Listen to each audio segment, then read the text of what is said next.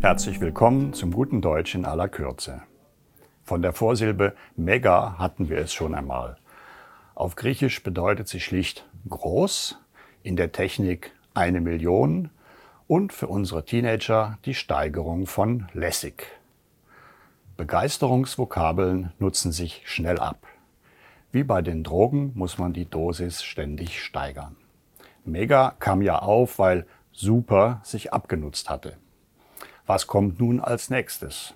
Das zeigen uns die Pläne der Firma Tesla. Die will in Brandenburg eine Fabrik für Elektroautos bauen. Eine große Fabrik.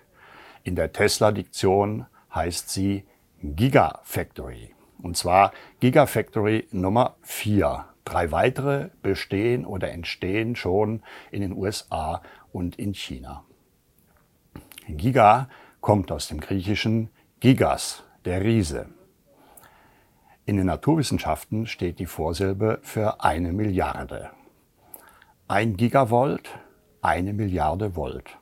tausend Megavolt. Nun wird die Gigafactory von Tesla nicht eine Milliarde Mitarbeiter beschäftigen. Geplant sind etwa zehntausend. Das wäre also, pedantisch gerechnet, eine zehn-Kilo-Factory.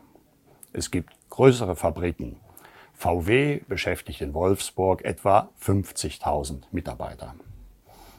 Aber lassen wir Tesla die Freude am Superlativ, pardon, am Gigalativ, auch wenn es mir etwas gaga vorkommt. Nun bin ich nur gespannt, ob ich demnächst in der S-Bahn den Teenager-Satz "Du, die Party isch Gigaxi" hören werde.